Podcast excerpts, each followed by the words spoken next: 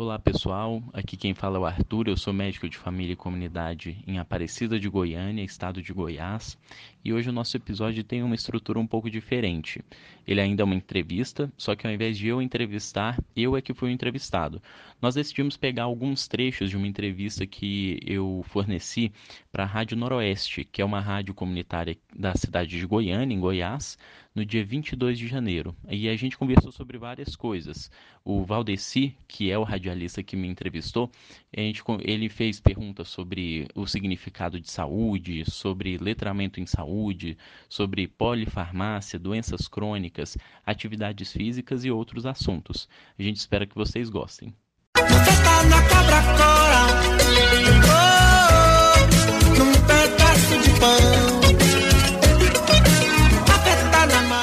aí 9 horas, 9 horas e 34 minutos. Estamos recebendo aqui agora o Arthur Gonçalves. Ele é médico, médico da família, né? Bem, Arthur, é, quando se fala no médico, já pensa logo que ele vai cuidar da da dor de cabeça, do, do de qualquer outro mal, né, físico. Uhum. Mas doença é só isso? Também outras situações geram doença, por exemplo, nós estamos falando da questão do trabalho. Bem, Valdeci, a gente falar sobre o que é saúde e o que é doença é algo que é bastante amplo, mas eu acredito que a gente tem que entender que a pessoa, quando ela se sente doente, não necessariamente a gente vai conseguir colocar um nome para aquilo. Então, por exemplo, existem pessoas que, pelo ambiente de trabalho, se sentem adoecidos, porque podem estar muito sobrecarregados, podem estar muito cansados. E existem situações em que a pessoa tem uma doença que a gente dá um nome, mas que muitas vezes a pessoa não tem nenhum sintoma. Por exemplo, tem pessoas que têm pressão alta e não tem nenhum sintoma, mas em algum momento a gente essa pessoa vai até algum consultório, algum local de atendimento e a gente diagnostica isso. Então, quando a gente pensa em doença, a gente pode imaginar que existe o conceito para o médico, para o profissional de saúde de forma geral, mas também a maneira como a pessoa se sente em relação a isso. Então, doença, eu diria que ela é muito mais do que apenas a ausência de saúde, sabe? Na verdade, a doença ela é uma maneira como a pessoa se sente também e como que ela expressa isso. É, eu procurei me informar um pouco sobre a realidade aqui da região noroeste, até porque como a gente está falando principalmente para essa é, essa comunidade, acho que é importante conhecer um pouquinho da realidade deles. Então, o que eu fiquei sabendo é que tem uma uh, existem várias confecções, né?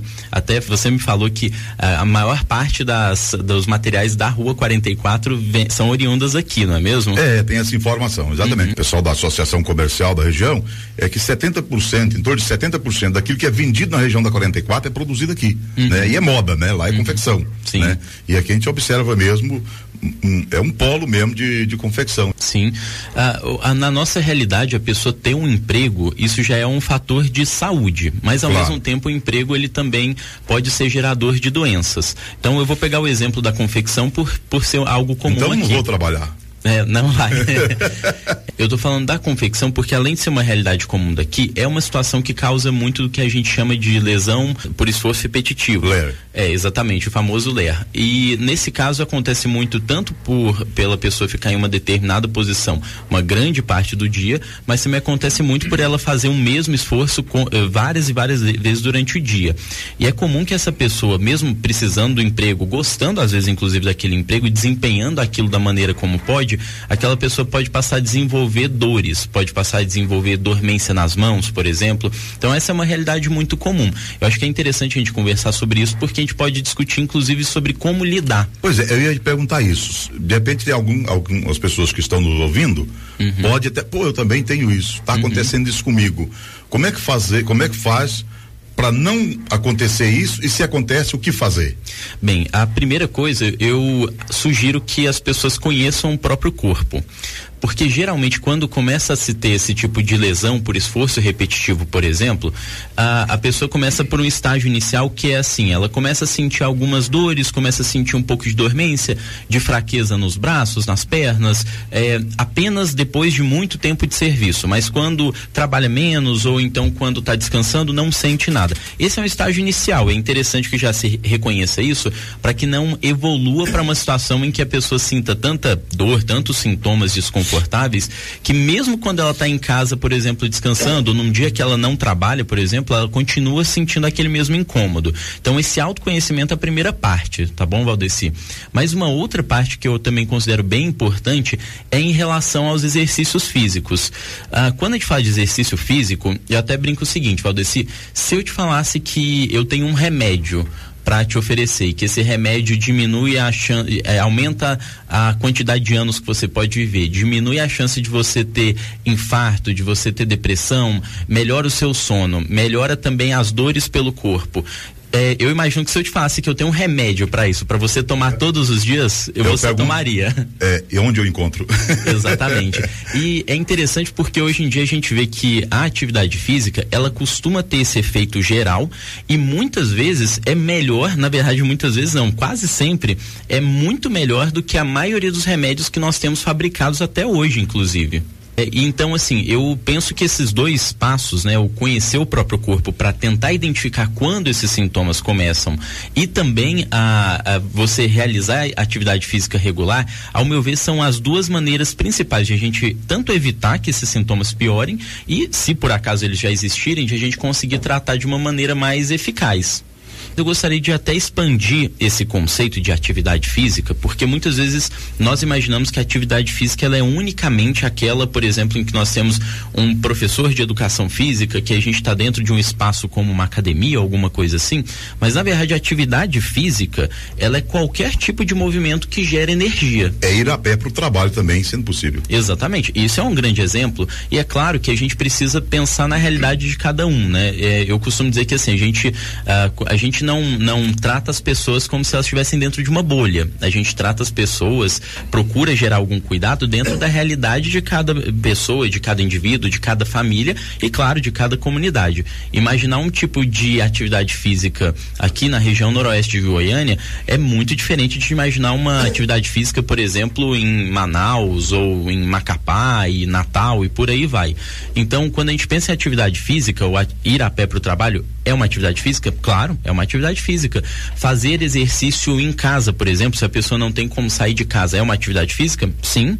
Não fazer isso é sedentarismo, né? Uhum. E esse sedentarismo é que leva a ter complicações né, na Exato. saúde. É, hoje em dia, tanto que a Organização Mundial de Saúde considera que os maiores causadores de doenças e de grandes problemas de, mor de morte, de infartos, de derrame no mundo são o sedentarismo, o tabagismo, né, no caso assim, o uso do cigarro comum, o etilismo também e a alimentação. Então, sim, o sedentarismo é um grande causador e pensar na atividade física como uma maneira de você é, é, digamos assim, driblar esse sedentarismo é muito importante. Uma outra coisa que nós, que é, é da nossa cultura, é do nosso povo e tal, uma, sentir uma dor, vai ali na farmácia. Uhum, né? É o uso indiscriminado de, de, de, de medicamento uhum. também leva, quer dizer, você pensa que está resolvendo um problema e está causando outro, é verdade? Uhum.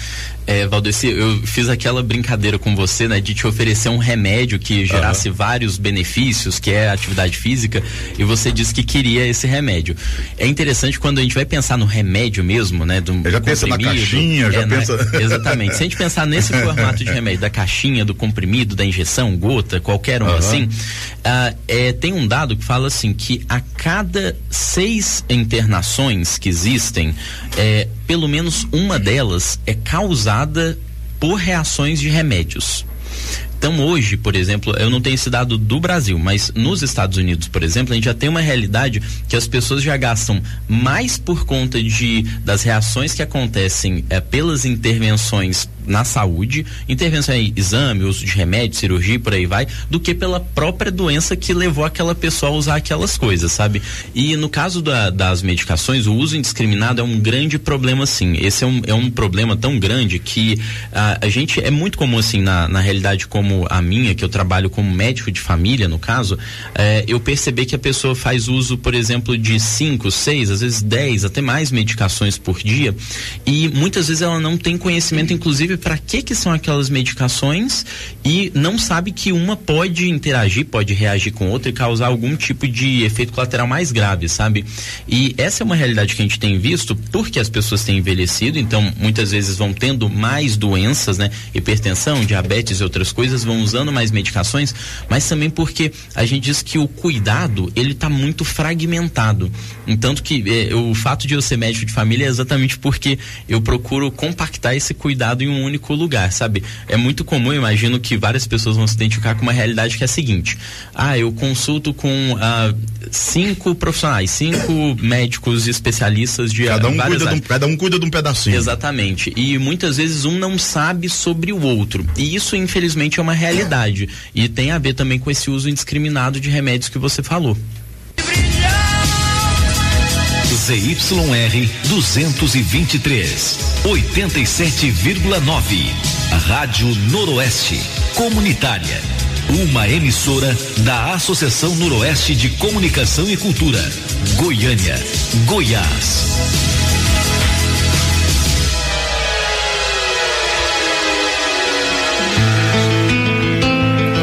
Estamos aqui com recebendo o médico Arthur Gonçalves, o doutor Arthur, Arthur, ele é médico comunidade. da família uhum. e comunidade lá no município de Aparecida, né? É o, o trabalhador do SUS, Exatamente. o Sistema Único de Saúde, o nosso uhum. SUS, uhum. né? É, Arthur, o, o que que você sugere como médico da família e saúde para os nossos ouvintes é, cuidar melhor da saúde? Certo. Valdeci, a minha sugestão, ela começa pelo seguinte: entender que a nossa saúde ela é muito ampla e depende de várias coisas. Depende de nós mesmos, depende do nosso meio. A minha dica é que todo mundo, quando for consultar, pode ser com um médico de qualquer área, pode ser com outro profissional de saúde, tente sair da consulta, daquele atendimento, o mais esclarecido possível. Tem três perguntas que eu acho muito interessante que todo mundo saia saber, se questionando. Que é o seguinte: a primeira é o que que eu tenho? Eu entendi o que eu tenho nessa consulta? A segunda pergunta é como que eu vou tratar isso que eu tenho? E a terceira pergunta é por que que eu devo tratar assim e não de outro jeito? Então ele tem que sair de lá com esse, com esse esclarecimento. Com esse esclarecimento. E se ele tem dúvida, pergunta para o médico. Então. Exatamente. Então. E isso é muito importante, Valdeci, porque a nossa comunicação, ela, infelizmente, é uma comunicação muito falha. Nossa, eu digo assim, de médicos e profissionais de saúde em geral. E uh, as pessoas que estão nos ouvindo, quanto mais empoderadas estiverem sobre a própria saúde, melhor é. Eu costumo dizer para muitos dos meus pacientes que eles se questionem isso, porque tem vezes que eu acho que eu estou falando, e eu estou sendo muito claro na minha fala, e a pessoa termina me falando assim, olha, eu, só, eu entendi o que que eu tenho, é, eu entendi como eu devo tratar, mas eu não entendi por que, que eu não posso fazer de outro jeito. E é bom que a pessoa pergunte, porque eu acho que para pessoa, pra gente falar de saúde, essa comunicação tem que estar tá muito clara, né? A gente não pode estar tá falando de formas diferentes. Eu não posso achar que eu estou tratando e a pessoa achar que está sendo tratada.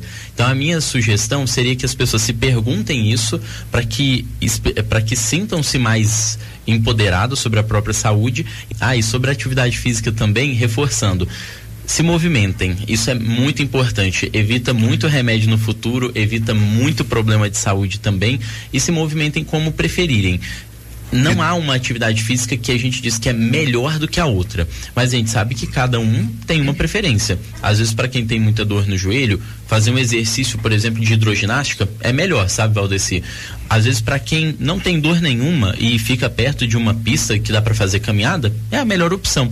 Às vezes, para quem mora do lado de uma academia e tem como pagar, também é a melhor opção. Mas se movimentem, esse é o principal remédio. E, e nessa questão da movimentação, da, da atividade física, quando você fala de aproveitar e fazer, tem que aproveitar todos os momentos, subir a escada, uhum. no, no prédio, em vez de ir no elevador, subir uhum. a escada, uhum. né? De ir na padaria, aproveitar e fazer caminhada. Né? Exatamente. Isso faz sim. parte, né? Faz parte sim, faz parte dessa atividade. É tanto que é bom lembrar, né? Que então para ser atividade, basta você movimentar e gerar energia.